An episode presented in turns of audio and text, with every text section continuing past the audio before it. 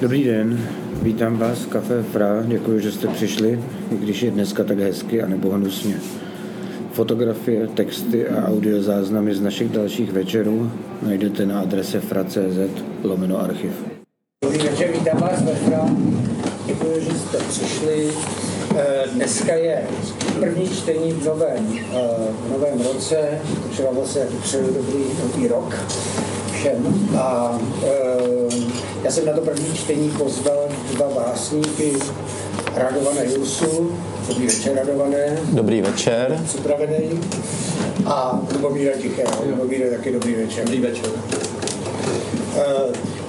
Kdyby se mě někdo zeptal, proč jsem právě tyhle dva autory dal dohromady, tak bych vlastně nechtěl odpovídat, protože ten důvod je takový trochu divný.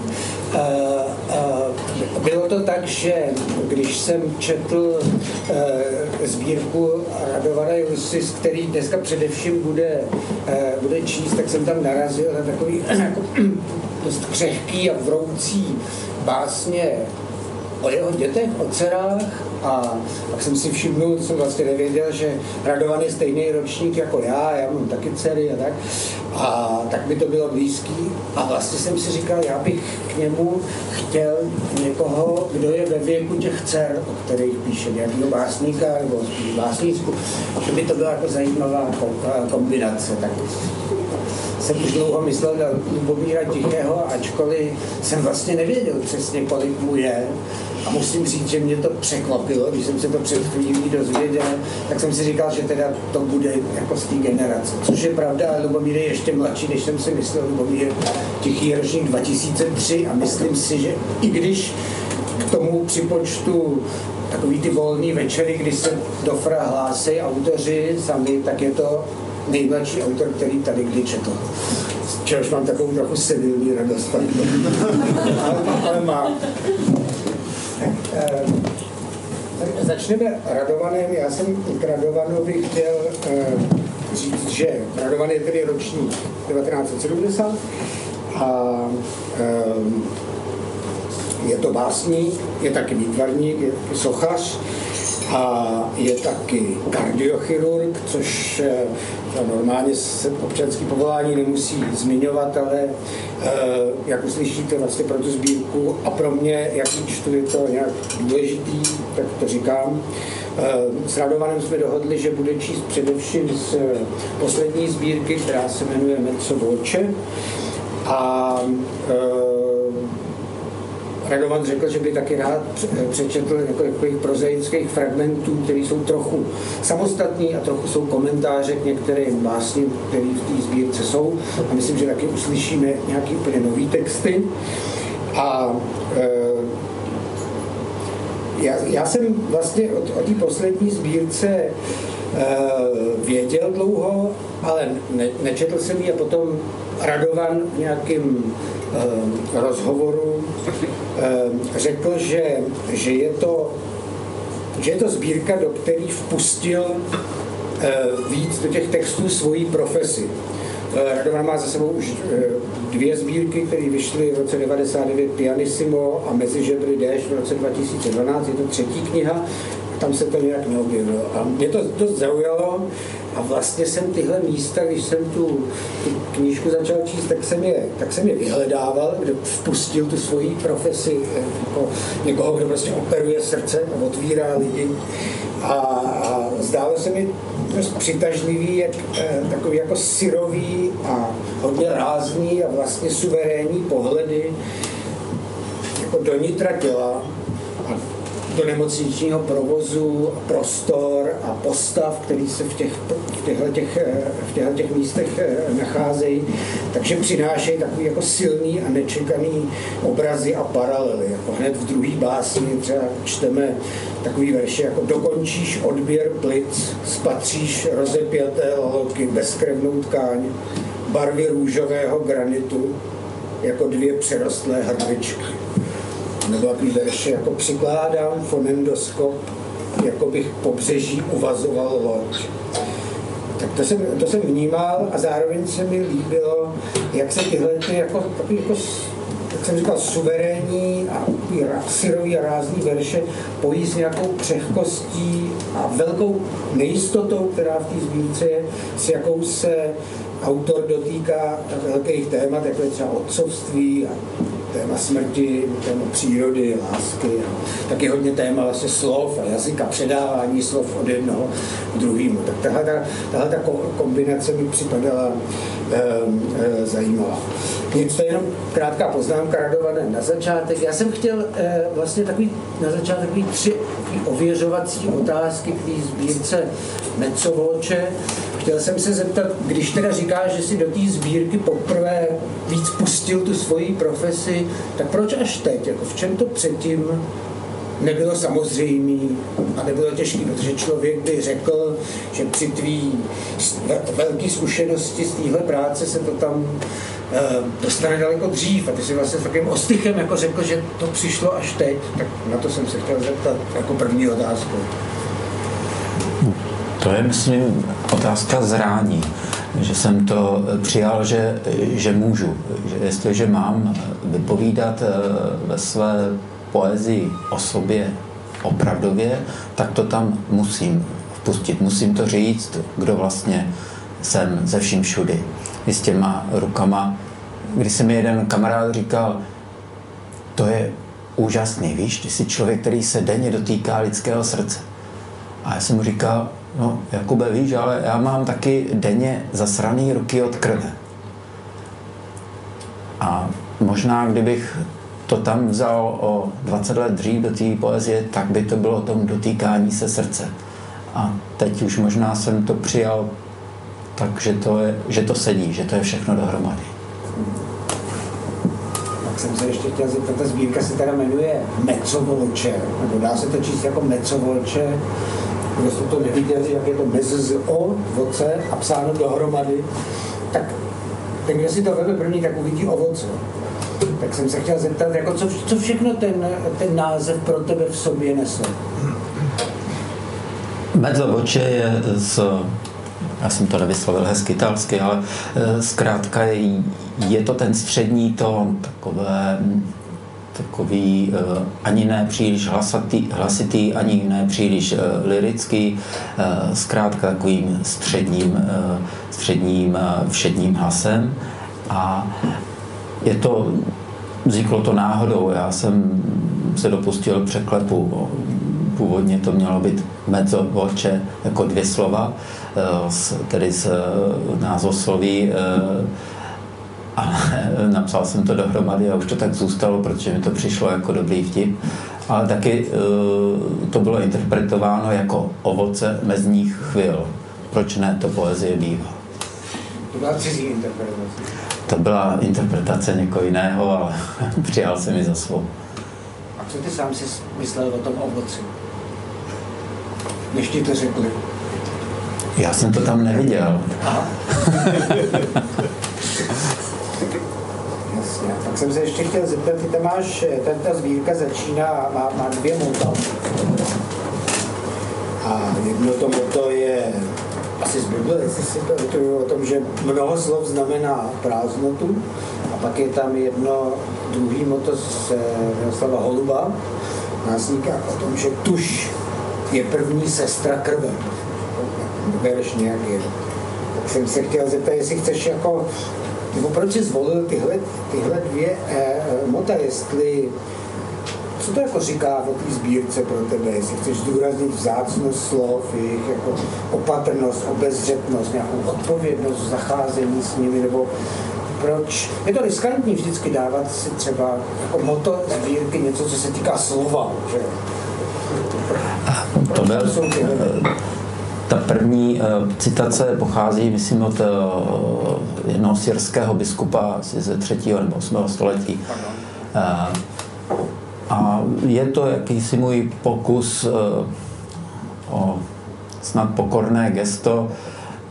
Ano, člověk, když píše básně, tak povídá, ale on říká, přestože se člověk vyjadřuje krásnými slovy, tak je to marnost. Takže je to jakýsi paradox. A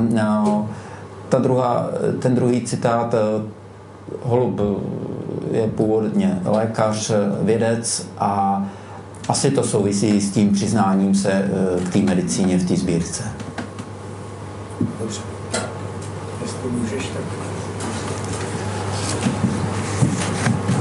Prolog. Píši ve spěchu. Mám strach, že se mi vytrácejí slova, mizí a nejsou nalezení, jako jehla na operačním sále. Všichni hledají, prohrabují teplé vnitřnosti, mezi prsty mnou uchválce krve, vytřásají roušky a vyhlazují záhyby. Vzájemně si prohlížejí podrážky bot. Nakonec si kleknou a lezou po čtyřech. Běhají jako prasátka hledající podravu. Nepomáhá to. Vyběhnou na chodbu, vysypávají pytle s odpadem. Nestačí to. Jdou ven, běhají po ulicích, kopou do popelnic a pronásledují popeláře. Je to promarněný čas. Startují auta a hledají ve svých domovech. Náhle se zastaví a vracejí se zpět. Znovu prohravávají pytle s odpadem. Přijde noc a oni dál hledají ve svých snech.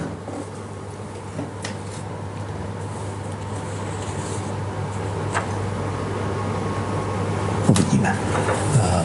Ta druhá báseň. Hodně jsem poslouchal, když jsem ji psal. Mnohokrát jsem slyšel sonátu Janáčku, která se jmenuje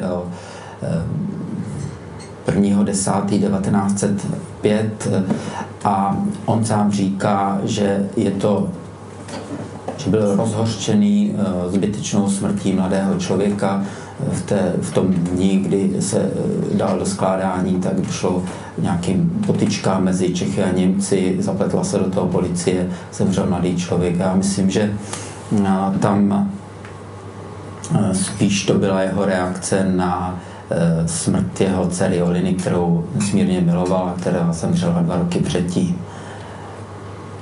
Ta báseň se, myslím, kromě jiného odehrává i u nás v obyváku a jmenuje se Kolmoto. Dům má lichý půdorys čtverce. Zdi jsou plásté, žena aranžuje kytici divokého kmínu, miliardy aromatických molekul. Její dcera otevírá noty. Poprvé bříška prstů levé Janáčkovy ruky, jak ledňáček rozvlní černou hladinu. Dívka přidává pravou ruku, po bílých kamenech přeskakuje k protějšímu břehu. Chlapec zapomenutý u stolu zvedá bronzovou sošku pěšce. Muž zachycený klavírní sonátou opouští okno. Oblaka, která mu táhla hlavou, teď stékají po stěnách hlepky. Zvedá ze země knihu. Překlad Karamazových je plný listí a voní po herbáři.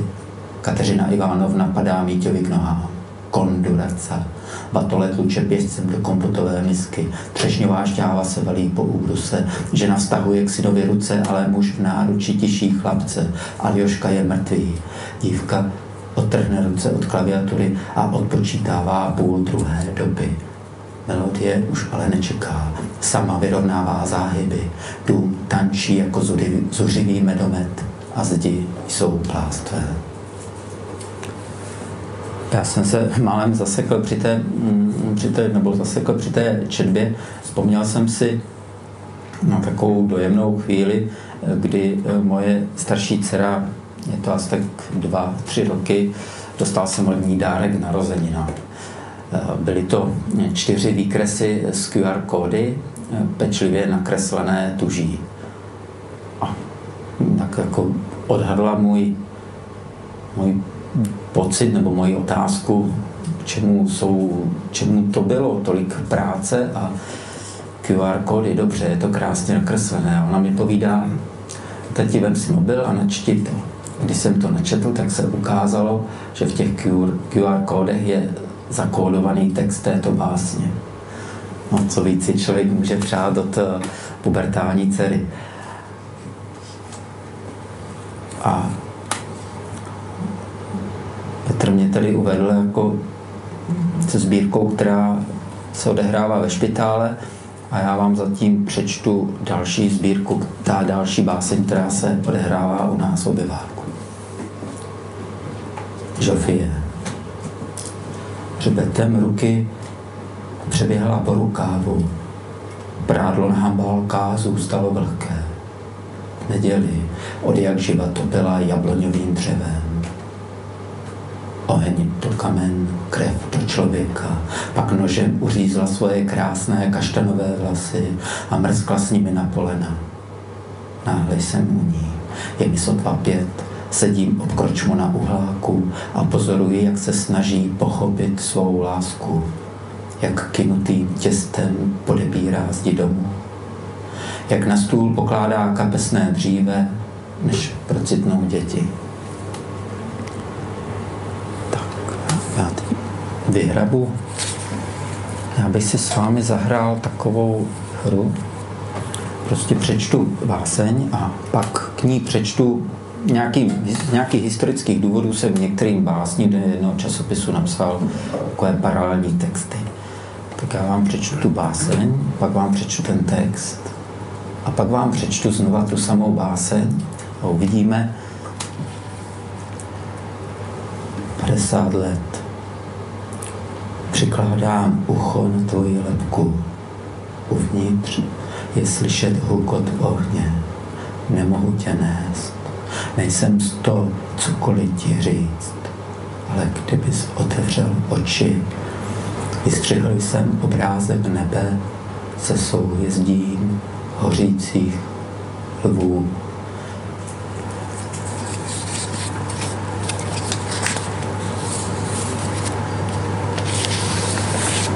V 16 jsem v ložnici mých rodičů cosi objevil. Hezky zavalený, z toho novin na dně skříně. Denní tisk po srpnu 68. Noviny se dost lišily od těch, které jsem znal. Poklad, který můj táta nakoupil a ukryl. Nahnědlý papír, černobílé fotografie z pohřbu Jana Palacha, báseň Miroslava Holuba, která končila slovy. A tady běží pochodeň bez sochy. A je to prosté, kde končí člověk, začíná plamen. A pak v tichu slyšet drmolení červů popela, neboť ty miliardy lidí v podstatě drží hubu. Tak proběhlo moje první setkání s Palachem. Holubová báseň mi dokonale vysvětlila, o co šlo. Nadšeně jsem pár výtisků odnesl do školy, ředitel gymnázia byl předsedou městského výboru komunistické strany a mé nadšení vyhodnotil jako provokaci, která se neodpouští. Druhé setkání s Janem Palachem se odehrálo v kupé nočního rychlíku z Prahy. Bylo mi 20, jí ke 40. Nikdo jiný nepřistoupil. Rozhovor jako letmé navázání očního kontaktu. Cizí člověk, kterému řeknete všechno.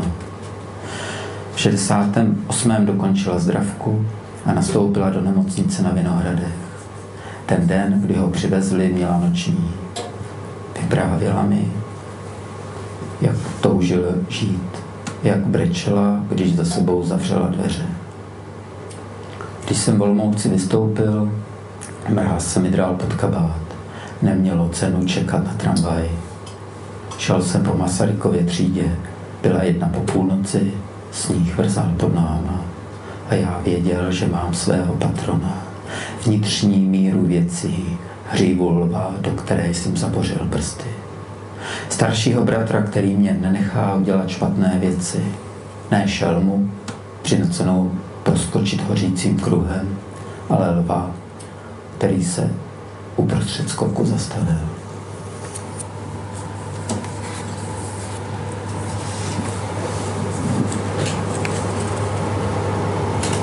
Let.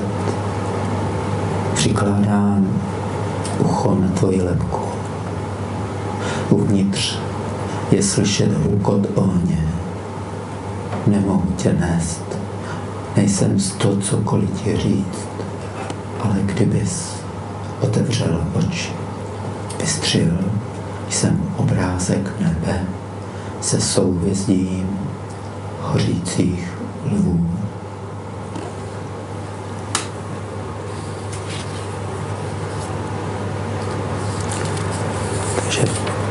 Vám to.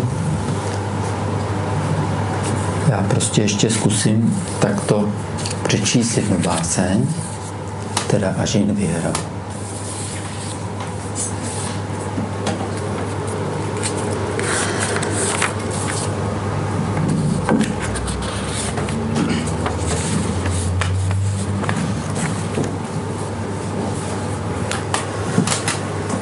Tranströmer. Chodím po zahradě, nemůžu najít rýč. Myslím na poslední stádium hvězdy. Zahlédnu bělovlasého muže, strom kráčet mezi keři. Jeho levá ruka se pohybuje. Ke skále se snáší orel, míjí podžebří, klové levý čelní lalok. Osudy lidí jsou zlatá jablka, která se nesmí utrhnout.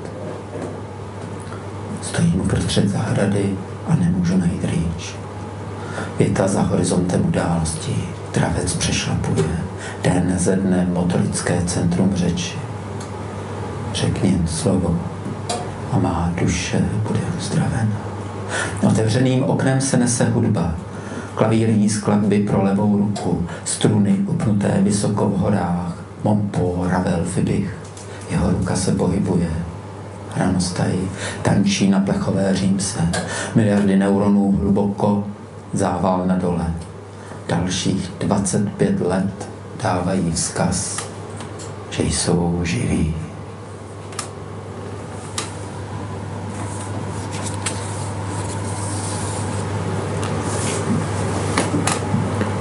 Jakou cenu má báseň a čím se za ní platí? Bylo mu 59, když ho postihla mozková mrtvice. Ochrnul a přestal mluvit. Expresivní afázie znamená ztrátu schopnosti vyjádřit se, nikoli však ztrátu porozumění. Něco jako přijít o jazyk. Než přišla mrtvice, mýval nesnesitelné bolesti hlavy. Než přišla, vydal 10 básnických sbírek, obdivovaných ve stovkách recenzí a ohodnocených řadou cen. Díky intenzivní rehabilitaci začal znovu chodit, ale ruka, kterou psal, zůstala už natrvalo nehybná. Autor neobyčejně pronikavých metafor se octl uvězněný pod ložiskem roztříštěné mozkové tkáně. Jediná slova, která dokázala vyslovit, byla Monika, lépe a ne. Schopnost syntaxe zůstala nulová. Bývalý psycholog a pianista sedí doma a odmítá chodit na procházky. Jeho manželka běhá po Stockholmu a obráží knihkupectví, hudebniny a antikvariáty. Domů se navrací s taškou plný klavírných skladeb pro levou ruku. Pár let později pro něho soudobí skladatelé komponují a upravují klavírní skladby. Napůl ochrnutý muž sedí u piána a jeho levá ruka tančí na slavnosti. Někdejší básník nahrává a vydává hudební alba. Bolesti hlavy jsou pryč a nikdy se nevrátí, stejně jako básně. Přesto vydal ještě další 2 sbírky. Někteří recenzenti mluví o záhadě, mystériu a enigmatické tvorbě. Ale neurologická pravidla jsou prostá. Manželé Tranströmerovi sedí a přehrabují staré poznámky. Tomas ukazuje, kývá a vrtí hlavou. Monika přepisuje. Básník s vyříznutým jazykem. Oddanost proti šílenství. Slova jako světlo. Lampa v obyváku. Způsob, jak překonat gravitační kolaps hvězdy. A jenom k němu dodám, že myslím, že zhruba 19 let poté, co trpěl mozkovou mrtvici, tak dostal Nobelovu cenu za literaturu. A vrátím se ještě jednou s dovolením k té básni, když ji tady vyhrabu. Bych potřeboval nějakého převracičeno normálně.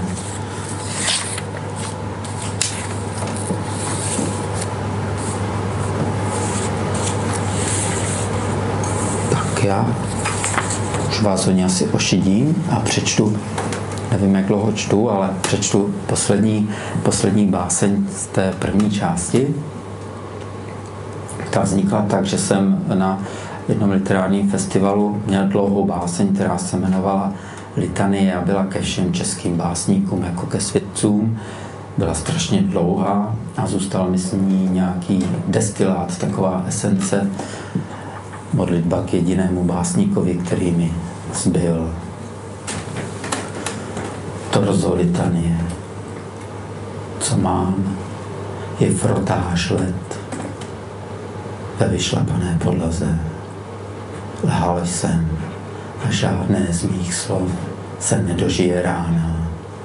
Ale mám prosbu skrze mříž, svatý Jane Zahradníčku, mám 2 dcery, chraně zbylé výš. Díky. Radovane, já jsem se chtěl v tom mezi okamžiku, mezi tvými 2 sety, dá se ptát na ledačost, tak ten Tranströmer mě zajímá. Já nevím, kdo z nás ví přesně, co to je za básníka. Já vlastně ne, znám pár básní, kdy dostal Nobelovu cenu.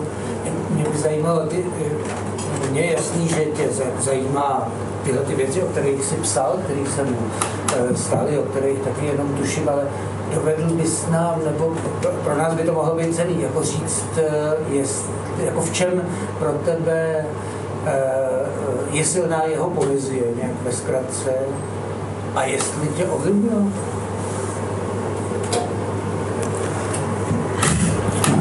Určitě ano, po setkání s Tranströmerem pro mě bylo básnicky, lidsky nesmírně důležité.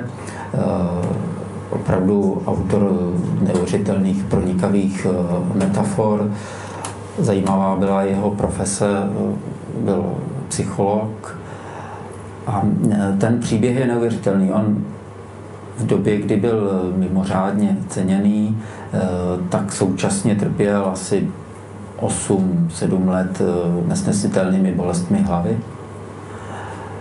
Vysokým tlakem, pak dostal mrtvičku a zkrátka skončil. Zdálo se, že z jeho života už nic nebude, a to poselství, že se vzedmul k další umělecké vlně až na profesionální úrovni, to je něco neuvěřitelného.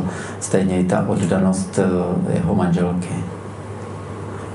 A to, co ještě je zajímavé, co bych zmínil, tak takový kultovní autor především knihy Železný Jan, Bly, tak s ním vedl dlouholetou korespondenci o politice, o literatuře, o filozofii, vzájemně překládali svoji poezii, ještě to nebylo do češtiny přeloženo, možná pro nějakého překladatele moc dobrý typ. No, ty říkáš neuvěřitelně pronikavých metafor, pamatuješ si něco? Bude přímo teď chvíli nečetl, bude to taková parafráze, ale jedna přijde smrt a vezme ti míry na rakev. Asi jedna z nejznámějších. Já si pamatuju, že když se ptali Józefa Brodského na Tomase Tranströmera, tak on řekl, že je výborný, s takovou tou svou příslovečnou drzostí, kterou si může dovolit málo kdo, ale Brodskýho, je výborný, ukradl se mu několik metafor. To byl jeho komentář k Tomasovi Tranströmerovi. Proto jsem se tě ptal, jestli myslíš, že tě nějak ovlivnil. Já mám pocit, že on taky ve Švédsku úžasně vynikal. Švédská poezie je taková hodně akademická, taková jako betonová, prostě je to krásné, je to dokonalé, je to perfektní beton, ten se dá rozemlít a zase se z něho dá namíchat nový beton, a Tranströmer byl na opačném polu. Je to málo mluvnej, to tě asi taky láká. Nebo já si pamatuju, že jeho první sbírka, která měla veliký ohlas, tak obsahuje 14 básní. Myslím, že 17. Ale pořád je to malinko. Když jsem poslouchal takový dlouhý rozhovor s tebou, kde jsi hodně mluvil právě o poezii a zároveň tý jako lékařský praxi, a mluvil jsi třeba o tom, jak vlastně lékař, nebo ty jako operatér musíš rychle jako zasahovat, rychle se rozhodovat, když ta poezie je vlastně nejistá. To mě dost zaujalo, ale chtěl jsem se zeptat, jsi tam na jednom místě řekl, že takovou jako riskantní formulaci, že si myslíš, že tvoje básně by konec konců měly uzdravovat. Ale jak to posloucháme, tak samozřejmě to asi nejde o to psát nějaký jako nadějeplný básně. To myslím, že neděláš. Rozhodně ne na začátku. Tak jsem se tě chtěl zeptat, jestli si za tou formulací, která tam padla, jako trváš, v jakém smyslu to myslíš? Je to spíš taková povídka. To by bylo na hodně dlouho, byla by to velká spekulace, ale mám pocit, že to stále trvá. Prostě tomu čtenáři chci říct, jsem s tebou. Ať se děje cokoliv, tak se fakt se snažím tě provázet, jsem tady a děti jakkoliv. Tak něco takového tam bude. No. A ten chirurgický zvyk asi bude, a v té poezii se toho nemůžu zbavit, té naléhavosti. Zkrátka rychle se dostat dovnitř, něco tam rychle udělat a pak se zase dostat ven. A to je podle mě i definice básně, aspoň těch mých. Ještě jsem se chtěl zeptat, jako lékař, jako takový špičkový kardiochirurg se musíš určitě pořád nějak jako vzdělávat. A tak a vzděláváš se nějak jako básní? Čteš si do ptácích? Ne, to se ptá, je to jako, má se básník nějak vzdělávat, jak to děláš ty? No, fakt je, tu báseň jsem si tady nevzal, ale měl jsem takovou, jedna báseň je tam právě o ptácích a hvězdách. Zkrátka byl to jakýsi pocit marnosti, kdy jsem celou noc operoval, resuscitoval, zachraňoval, pak jsem v 5 ráno vylezl na balkon, viděl jsem to nebe a chtěl jsem napsat o tom báseň.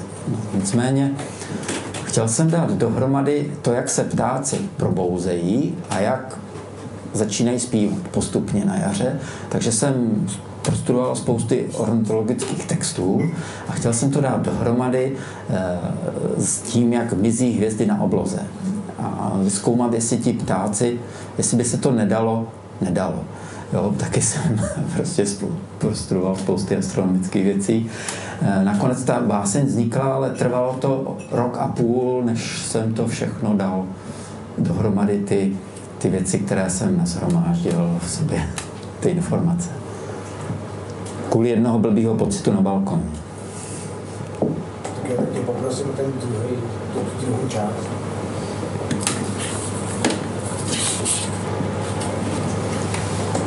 Ta druhá část by možná mohla být do jisté míry, se dalo říct, že jsou tam jakési milostné básně, a budou to i básně pozdější, tedy novější, než je sbírka Mezovočí. Ale tohle ještě básnice Mezovočí. Beze slov. Už před dveřmi se jeho boty sami rozvázaly a tkaničky jako 2 úhoři sotva pod prahem proklouzly, už lezou po stehnech, už ji svazují obtočené kolem kotníku, vláčejí sem a tam, než padnou vyčerpáním jako klubko paralizovaných dešťovek, pulzují pod jejím děložním hrdlem. Ale ona je vyplaví a oni ji na otlátku dusí hrou na náhrdelník, jako 2 bičeji vlezou do úst a hrají si s jazykem. Jako tropiční červy se svíjejí v jejím mozku a nutí dělat šílené věci. Nakonec se rozdělí pro vystupňování touhy a šněrují se po všech čertech, aby se opět našli a laskali, srdci tak hlasitě bušícím, že by přeslechla víc než tiché klepání. Další báseň uvedu jakýmsi příběhem. Padl dotaz, jestli se nějak vzdělávám kvůli těch básní. Tahle báseň je toho důkazem. Já jsem si to raději ve vlaku napsal. Zkrátka, jedná se o příběh velké, ale pomíjivé sladkosti, prostě příběh o lásce a smrti. Jde o životní cyklus stehnatky fíkové. Stehnatka fíková je malá vosička, která opiluje výhradně smokvoně. Celá 1 generace vosiček se vylíhne a dosáhne dospělosti uvnitř fíku. Samička, poté co jí sameček oplodní, sejku vylétne. Sameček křídla nemá, takže se narodí a umře uvnitř toho samého fíku. Samička letí krajinou a čichá a po čichu najde další fíkovník. Fík, jak jste si jistě všimli, má na opačné straně, než je stopka, takový pupík. To jsou dvířka pro opilovače. Těmi se samička prodere dovnitř, často přitom si vláme křídla, někdy i nožičky. No ale to, co je důležité, co se možná moc neví, fík není plod, ale je to květenství, obrácené květy dovnitř. A když samička narazí na samičí květenství, má prostě smůlu.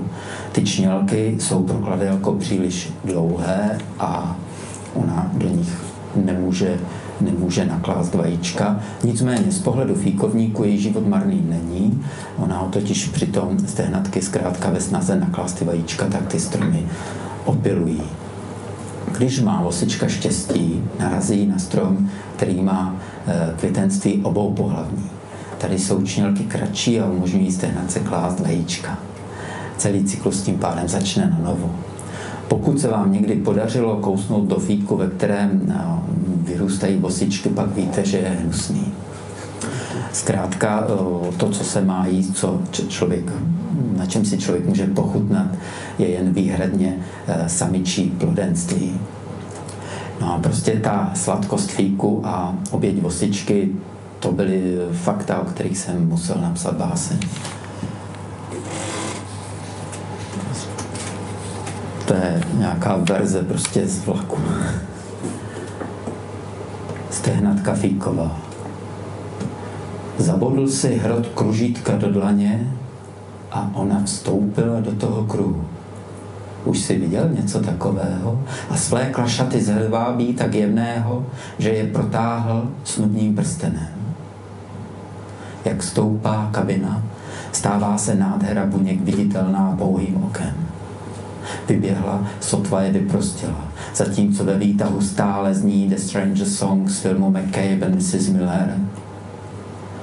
Ona už za sebou zlomeným palcem zamyká vchod.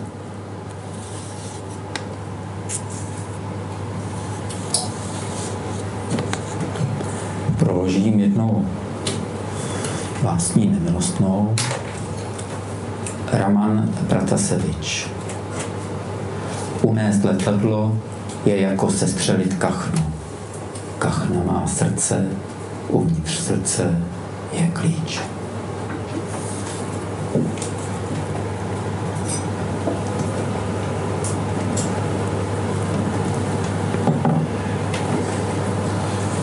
Snad vznikne čas.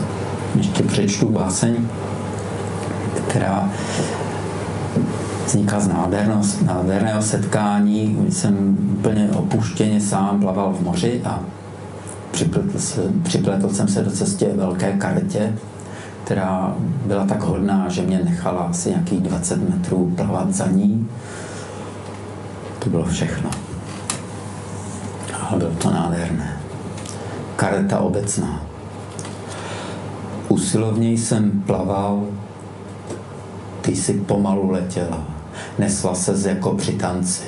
Tvoje tělo ozářené sluncem mělo podobu karety. Byla jsi blízko, téměř na dotek, ale vystoupili jsme na břeh, překračovali kameny, až na vrcholu kopce jsi kývla. Hluboko dole, prostá linie pobřeží, na břehu Betléma kotví tankery. Provazochodci. Lano, po kterém přecházejí, trhá stín na protější budovu. Línie připomíná rádiové vlny. Zpráva je nečitelná. Ramena jeřábů, stěhující mračna po obloze, rychle pohlcuje tma.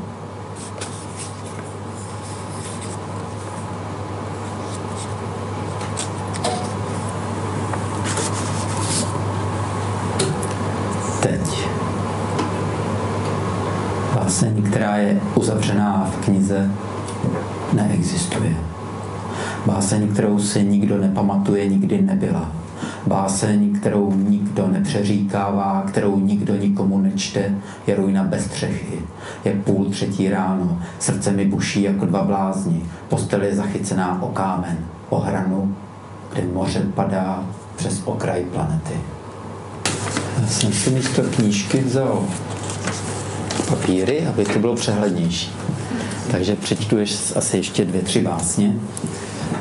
Tohle je taková, to jsou básně dvojčata, oni totiž vznikly v závislosti jedna na druhé, obě jsou kratičké, ta první se jmenuje Kak Šozlaho, což je takový francouzský název, kterému jsem neodolal a je to citace z dopisu Vincenta van Gogha bratru Theovi, kdy on mu říká, ale Theo, něco nad námi je. Světelný smok a sem tam hvězda.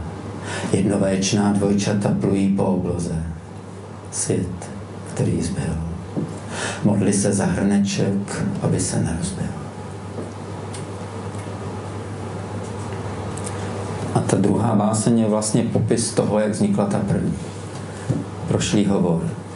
Naskočilo mi to v hlavě při čekání na Rudné. Ready made jak Lego. Volal jsem ti, ale nebrala jsi to. Měl jsem bláznivou představu, jak se ti báseň líhne rovnou do ucha. Hnízdo. Posílám ošatku vajec. Může tam být stéblo. Stonek stočený, jako by objímal hlavu milence. Možná už prší, až je zvedneš, zůstane suché místo.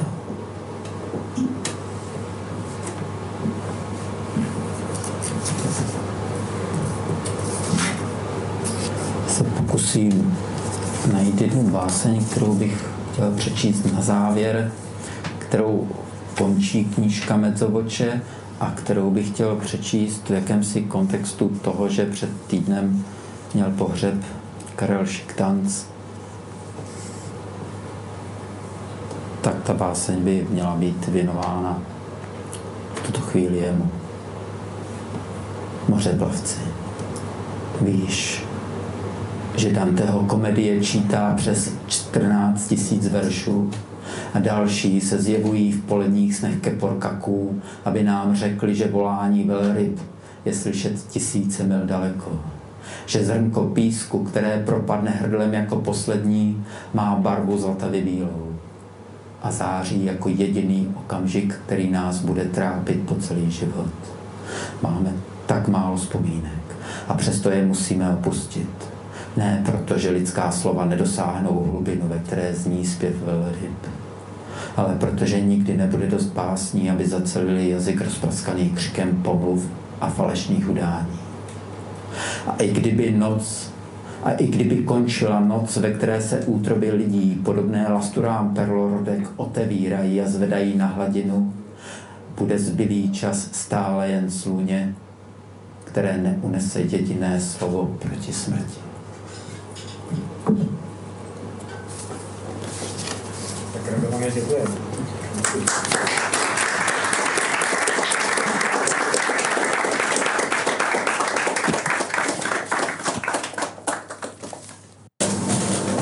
Lubomír Tichý. Lubomíre, já jsem na začátek chtěl vám říct, jak jsme se nebo jak já jsem se s Lubomírem seznámil. Bylo to tak, že jsem na databázi knih, kterou jako trochu pohrdám.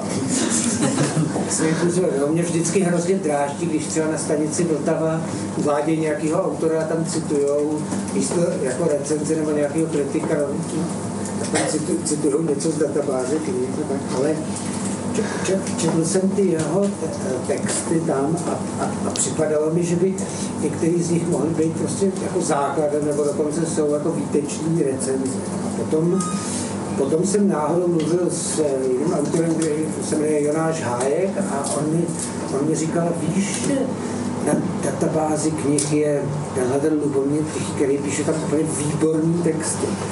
A pak jsem našel hostů v hostinci, kdy jako to komentoval Vojtěch Kučera, tak jsem od Vojtěcha Kučery vlastně jako získal Lubomírovu adresu, ale pak už přišly jako zajímavější věci, že jsme si trochu napsali a Lubomír mi napsal třeba větu: přístěnek je i moje oblíbená místnost, taky jsem tam nikdy s nikým nemluvil.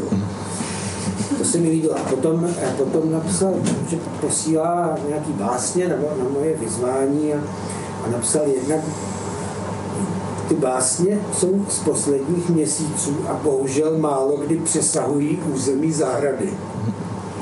Co mi taky líbilo. Pak mi napsal: a ještě zcela autonomně posílám báseň o mém nejoblíbenějším živočichovi. A to mi bylo, co to je, tak jsem si to otevřel. Tam byla báseň, která se jmenuje Nora, a ta zněla: při doteku klaviatury letmá vzpomínka. Jezevec žije pomalý život v norách. Zbožňuju ho a doufám, že ho nikdy nespatřím. Musel bych si ho vyfotit. A bylo to. Nějak něco se jako stalo, nevím, území zahrady, Nora. Když jsem si dneska to čtení si představoval, tak jsem si napsal, že Lubomírovy básně jsou lakonický, často konfrontují pozorovanou skutečnost s realitou virtuální, že mám na nich jako moc rád takový přesný postřehy, které se často týkají zvířat. Třeba napíše srna, že se srna dostává do zahrady, ale je tam prostě přeznavátý sníh se dostává. Nebo vlaštovkám to pod okapem nesluší, usoudili sousedé a navlékli provázky na CDčka. Nebo, co jste už slyšeli, jezevec žije pomalý život. A že mě láká, že Lubomírovi básně jakoby zapírají malý prostor. Zase se mi vynořuje ta Nora, přístěnek, který je ale poznaný, tak jako propozorovaný a rozehraný na nejvyšší míru. Že jazyk těch textů je vlastně prostej, ale dobře cítíme, že je destilován z mnoha různorodých prvků, že má dost rozsáhlý základy. A taky tam z těch pár textů, který jsem četl, protože jich moc není, tak jako cítím takový jako cit pro správnou míru, pro paradox, pro meziprostory. Ty texty jsou vtipný, vždycky nějak smutný, ale ani na jedno se příliš netlačí. To je jenom poznámka, kterou jsem si napsal. Já jsem, Lubomíre, si říkal, na co se vás zeptám, ale vlastně jsem si říkal, že nechci, abyste si nějak představovat, že já o vás vlastně nic nevím. Jenom se mi líbí, co píšete. Tak jsem si říkal, že jste v jednom mailu mi napsal o jednom verši Elizabeth Bishopový, který tady četla Mariana Machová a nahrávali jsme to. A napsal jste, že se vám ten verš velmi líbí. A ten verš zní: 4 jeleni si zkoušeli skoky přes tvůj plot. Tak jsem si říkal, že první, co byste mohl jako říct, proč se vám ten verš velmi líbí. 4 jeleni si zkoušeli skoky přes tvůj plot. Nevím. Tak já děkuji za uvedení a s těmi jeleny mně se možná taky líbilo, že byly jako 4 v první řadě, že jako nebyl jeden jelen a byl takový jako hromadný, nebo když to řeknu takhle, třeba ty jedné básní, kterou tam mám napsanou, tak taky tam srna překonává ten plot a nějak jsem se nedokázal představit vlastně situaci, kdyby 4 jeleni přeskočili plot, že mě to přišlo něco jako důvěrně známýho, ale zároveň jako nepředstavitelného, takže to se mě na tom líbilo a zároveň nějaký překonání hranice, jako plot mám vztáhnutý k něčemu jako hodně lidskému, něčemu, co úplně třeba k těm jelenům jako nesedí. A hrozně se mi líbilo, že by tam prostě pronikli. Takže takhle k tomu verši. To už je dobrý úvod. Já budu číst z takových dvou celků. První se jmenuje, nebo jsem ho tak pracovně pojmenoval, Dubové nálety.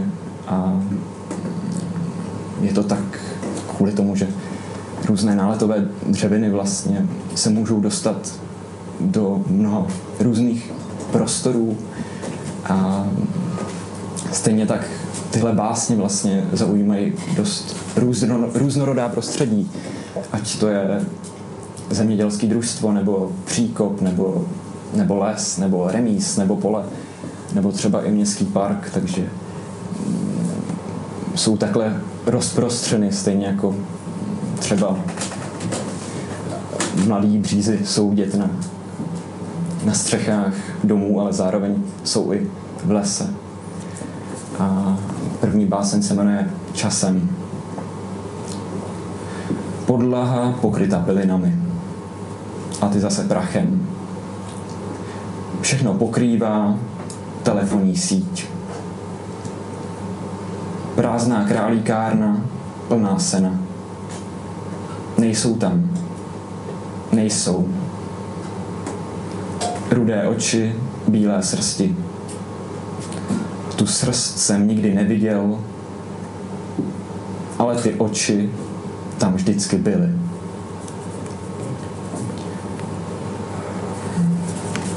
Tudy ne. Papírový drak nelétá po obloze. Je mu tady dole hezky. Na naší úrovni. Ptáci mu vymysleli kolektivní výraz. Protržená svině. Záplaty se hemží a přitom nejsou. Ornitologie. Záchvěv spadaných listů. Žuchnul dalekohled i občan. Ruce na hlavě ti hlavu nezachrání. Ale kam s nima? Identifikace vzdálenosti důnících výstřelů je obtížná. Dvě stopy nebo zahumny. Předstírat srnku není na místě. Občas by přišlo vhod odletět jako ten, kdo se zjevuje v ráži dalekohledu.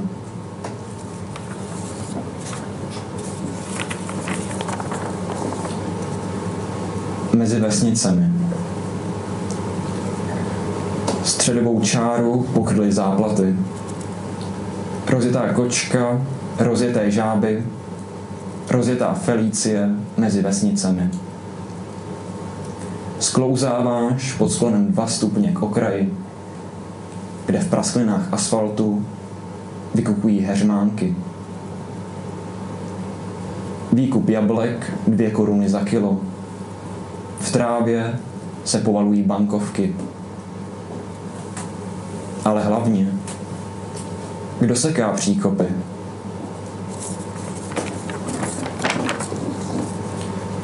Družstvo. Matičky se povalují před zrezlými braty. Vedle kulaté značky. Maximální rychlost 5 km/h. Za těmi vraty pobíhají sem a tam děti. A křičí. Koukněte, koukněte. Porušujem zákony. Budka. Zarovnání plochy na úroveň fotbalového hřiště. Hraboši se nemají kam skrýt. Na hromadě sběrného dvoru značka pozor, hrboly. Na stromě si stehlíci staví hnízdo. Nad prázdnou ptačí budkou. Oplocenka. Tento kolouch mohl žít dlouho. Za pár let by se pyšnil označením jelen. Teď se pyšní, umístění v mechu, vedle bytelné oplocenky. Ve stínu na dece leží dítě. Listuje mateří douškou podle směru větru. Matka mu neřekne, že do oplocenky se naleze.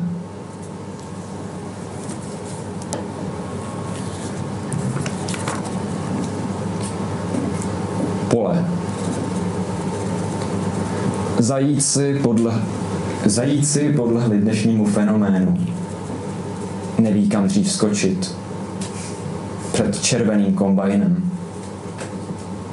Jeden uhání směrem k remízu. Proběhne ho tak rychle, že je opět na začátku pole. Hradiště.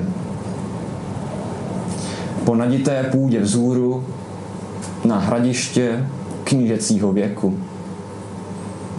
Tady byly hradby, tady studna. Ukazuje otec na mapce a pak se s údivem koukáme na ty neexistující objekty.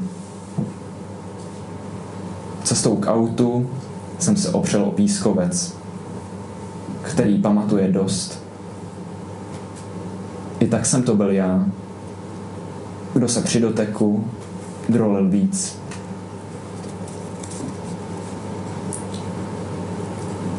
Prostředí.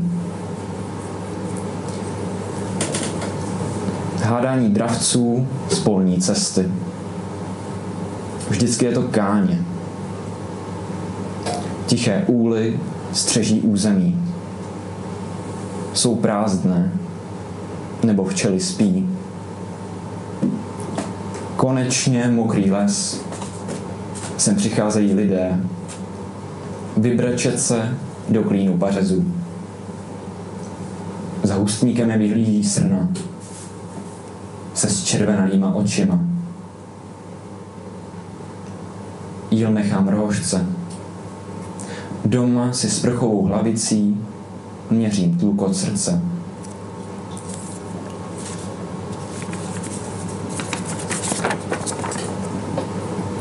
Přesun. Ne, teď ne. Až přebytečný písek zaroste trávou. Z kočtích hlav sejdu na prašnou cestu. Přemaluju poslední turistickou značku. Vydáhnu ze země trigonometrický bod.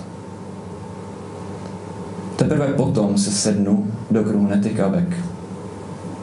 Počkáme společně na dubový nálet. Nic si nepovíme. Déšť. Rozbité tlačítko zastávka na znamení mi umožnilo slyšet šumění kanálů. Nevidět žádného štěkajícího psa. Na slizké silnici se srcují slimáci. Kaluž vpila savý papír. Ještě nikoho nenapadlo uklidit zmoklé popelnice. Víka klapají, určitě nedočkavostí. Otevírám branku. Klíč mě zasouvá ven. Ohrada. Silnice lemovaná ohradníky. Kvapný krok zastaví usedavý pohled. Černé ležící krávy. Ne, není to býk. Nemůže přerazit ohradu. Pro jistotu přecházím naráz. S jedoucí oktávkou. Za pár stovek metrů potkávám oktávku znovu. Napříč silnici ohradník.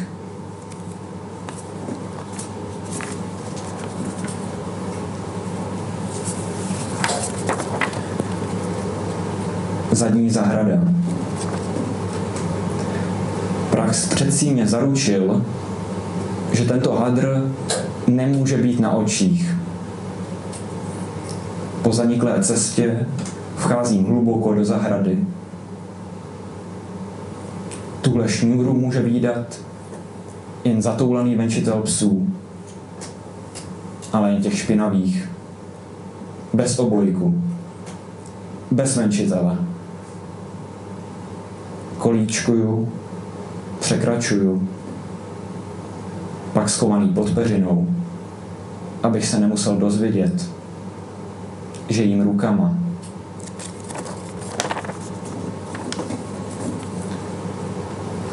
Park 1. Každých 10 minut míjím na opomíjené cestě správce parku. On přemisťuje květináče. Já vídám pouze jeho.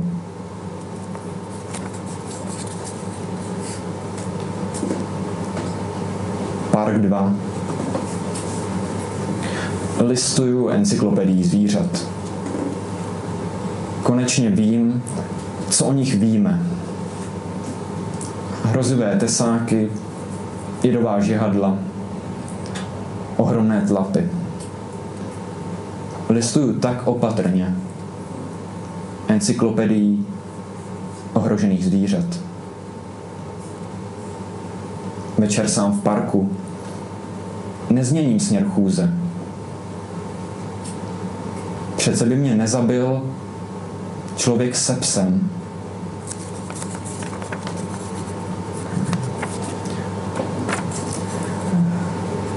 Metabazit. Zastavujeme ještě před otevřenou závorou. Co kdyby, říká otec. Bereme si zahradní rukavice a motyčky. Metabazit typu pojzeří okupuje dna. Vydáváme se proti proudu. Vyhlížíme lesklé, podlouhlé kusy. S rostoucí výškou stoupají nálezy. Klekám si. Motyčkou nadzvedávám kameny. Na břehu otec štípe. Vypadal dobře, ale moc se drolí. V bílých pytlích je nosíme do auta. Vedle dalších kamenů necháváme schnout na dvoře.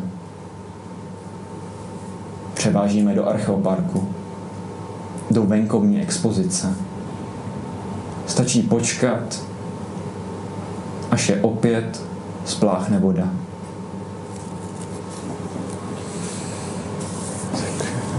To je z toho prvního celku vše.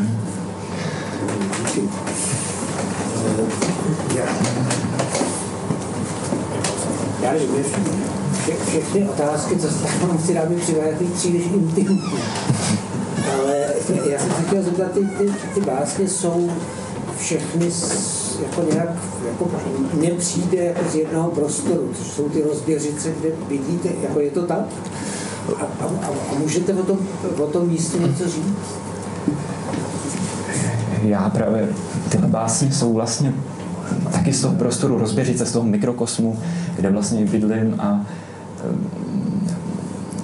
víc se s tomu asi vztahuje ještě ten druhý celek, který vložně omezeně jsem omezil na básně, který vážně se vážou jen k té vesnici, ale tyhle o tom místě bych řekl, že dost těch básní vlastně vzniká jako z nějaký každodennosti a to, co mám třeba spjatý i s tím domovem, když řeknu, že třeba jde nějakou práci na zahradě nebo jdu zkrátka z autobusové zastávky jako domů nebo se prostě jen ráno koukám z okna, takže ty básně jako vznikají jako mě tak jako dost k tou každodenností. Zároveň s tím místem mám třeba spjatý jako dost jako dětský vzpomínky, procházky po těch rozběrcích, protože my tam máme velký zemědělský družstvo, kde jsem byl prostě vždycky nadšený třeba z těch traktorů a přijde mi, že tam spoustu jako zvláštních míst, který ani nedokážu moc jako popsat.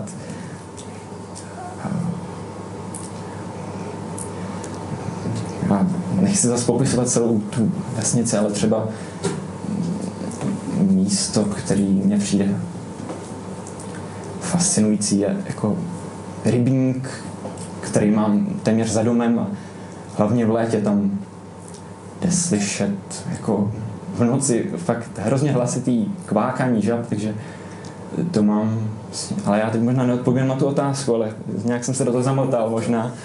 Ale... Ta otázka stejně byla spíš povídka, než otázka, jo? Ale...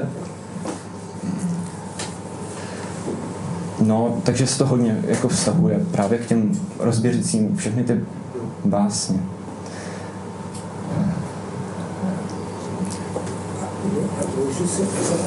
A kdyby teď jako někdo přišel a řekl by, že jako vás hodí na jakýkoliv místo si přejete a tam budete psát a pak se přijde podívat, jako co to hodilo za rok. Kam by to bylo? No, já jsem v rozběřích jako spokojený, takže... Ale... Asi... Já právě moc nedokážu jakože psát o nějakých jako exotických krajinách, nebo... Asi bych to přirovnal k tomu jako jezevcovi, že... Ten jezevec, to takový jako typický český zvíře, vlastně spjatý s tím lesem, ale zároveň jsem ho jako nikdy neviděl, takže mě nějak jako pevně provouzí zvídavost a jako láká mě, ale třeba prostě zebry a žirafy mě tolik nelákají, protože zkrátka jsem nějak vidět v zoo a už jsem viděl mnohokrát, takže tak to je asi s těmi rozběřícemi, že to prostředí ve mně nějak jako stále budí zvídavost a třeba, že tam prostě žiju 18 let, tak stále tam jsou fascinující prostory. Takže... To je dobrý, že musíte hned na zeby. Takovou jako praktickou, vlastně takovou provozní otázku, že byste teď zmínil nějaký cyklus a už předtím jste mi napsal,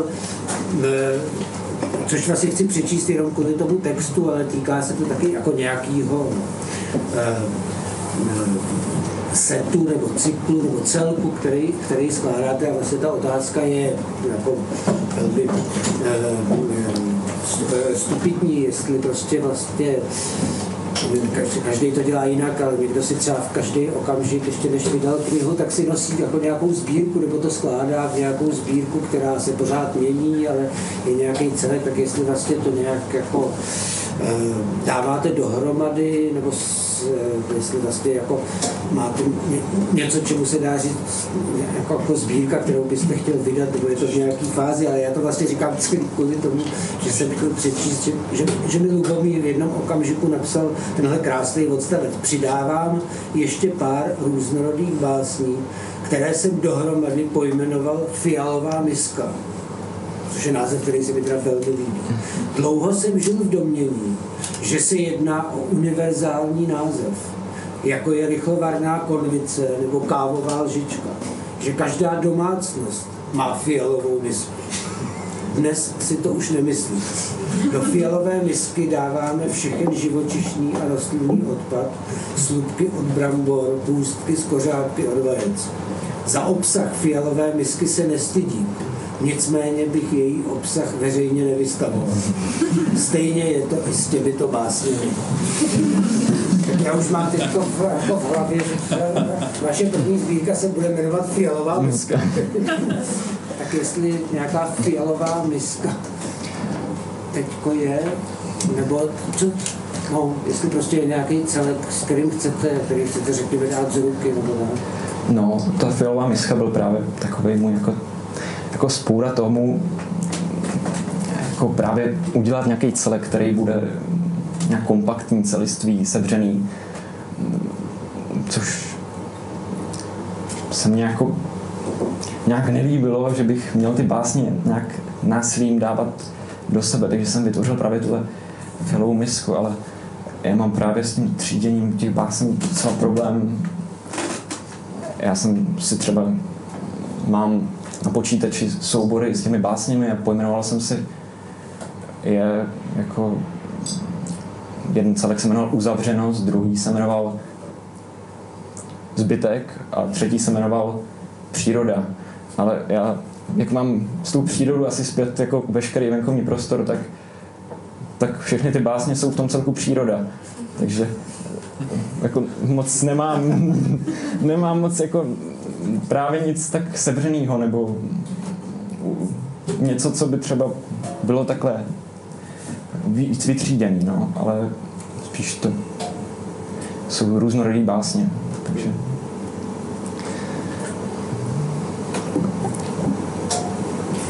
Ještě jsem se chtěl zeptat, tak právě, jak jsem mluvil o těch textech, který se objevují na Goodreads a na té databázi, který píšete tak intenzivně a myslím, že skvěle, tak jestli, mě prostě zajímalo, jestli máte v nějakým jako nejbližším okolí, nebo i vzdálenějším někomu, kdo ty texty, komu je rád dáváte číst dost brzy potom, co vzniknou. No, dávám je přečíst svojí učitelce češtiny, která se tady nachází. Takže tak, ale já si totiž těma básněma jako mnohdy nejsem jistý, jestli se třeba nelíbí jen mě, takže takhle.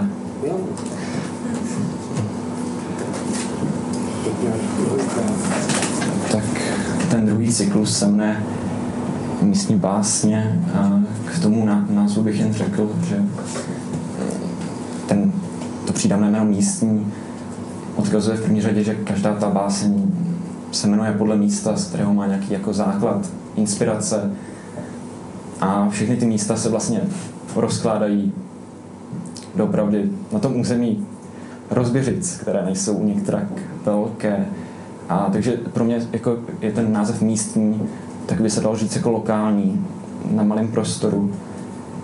A zároveň do těch básní dost často vnikají různé technologie nebo virtuální prostory, které z toho klidného místa najednou vytvářejí třeba časový nebo vzdálenostní rozpory.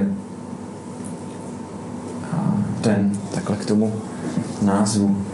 A první báseň se jmenuje Las. Pod nohama křupající úlomky cihel. Tahle cesta nikam nevede. Jen se pomalu stává průsmykem. Poslední lišejník smetu z kůry. Zůstanu stát. Světoznám je ztracen s GPS-kou v kapse.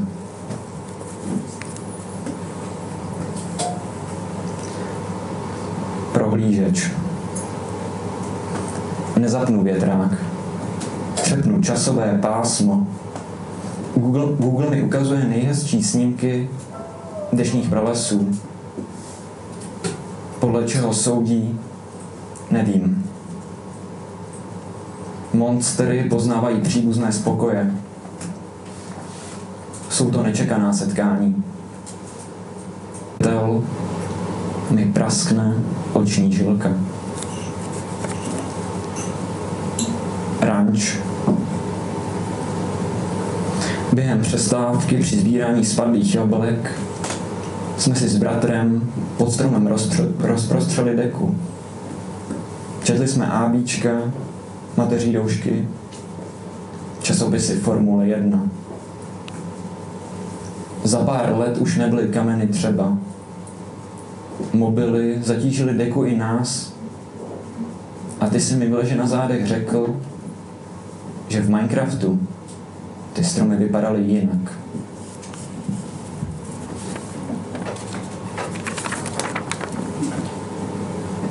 Polní cesta. Pokrm pocestných. Plody z Liboně. Napřadu se ke špendlíku. Najednou škubnutí v zádech. Už nedosáhnu. V pokoji vytržená nabíječka ze zásuvky. Pole. Přes namátý sníh se do zahrady dostala srna. Než jsme s otcem stihli svolovat pletivo, okousala mladé jabloně. Když pádila zpět k lesu, udeřil za ní blesk. Máme jen černobílou tiskárnu. I tak se zachycená srna výjímá hezky v rámu nad pokojovou rostlinou v pokoji. YouTube. Pod klipy indie interpretů se scházejí smutné děti. Navzájem se chlácholí. Hvězdička, virtuální obětí. Hvězdička. Vykročím z internetové sféry. Půjdu první. Aby se pavučiny nepřichytily na někoho jiného. Je to zbytečná úzkostlivost. Při silném větru na prázdno objímám rorýsy.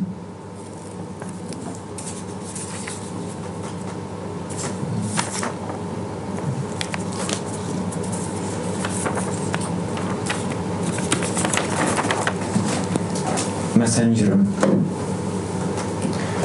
Chtěl jsem tím nahrát hlasovou zprávu, ale přehlušil mě živý plot napěchovaný vrabci. Zareagovala si srdíčkem. Klávesnici ovládají padající jehnědy. Při videohovoru se schovám za široký dub. Zhýčkám si tě. Bruk nepoznání.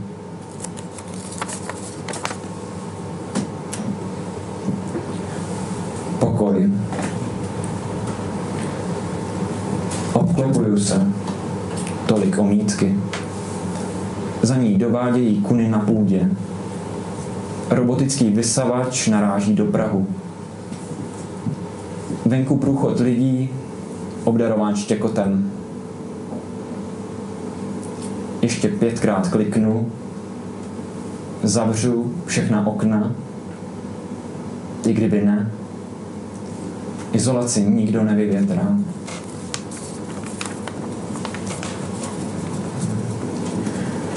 Teď tady ta básně s tím Jezevcem, ale já ji asi přečtu ještě jednou, mám ji rád. Nora. Při doteku klaviatury let má vzpomínka. Jezevec. Žije pomalý život v norách.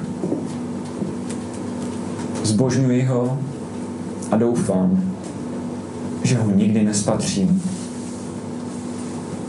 Musel bych si ho vyfotit.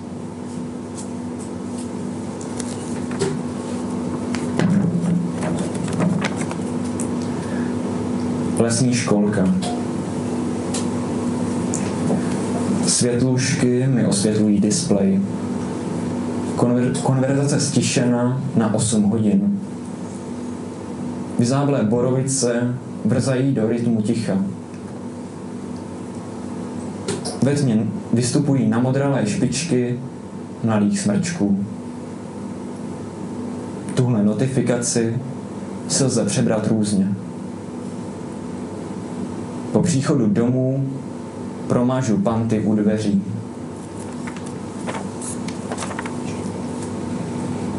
Tam, kde se vyskytne živočich. V zádveří se povolují rošlapané granule. Mezi prsty protékají psí sliny. Krmítko na dosah ruky. I tak ten údiv, že v noci do bažnatnice vtrhlo zvíře.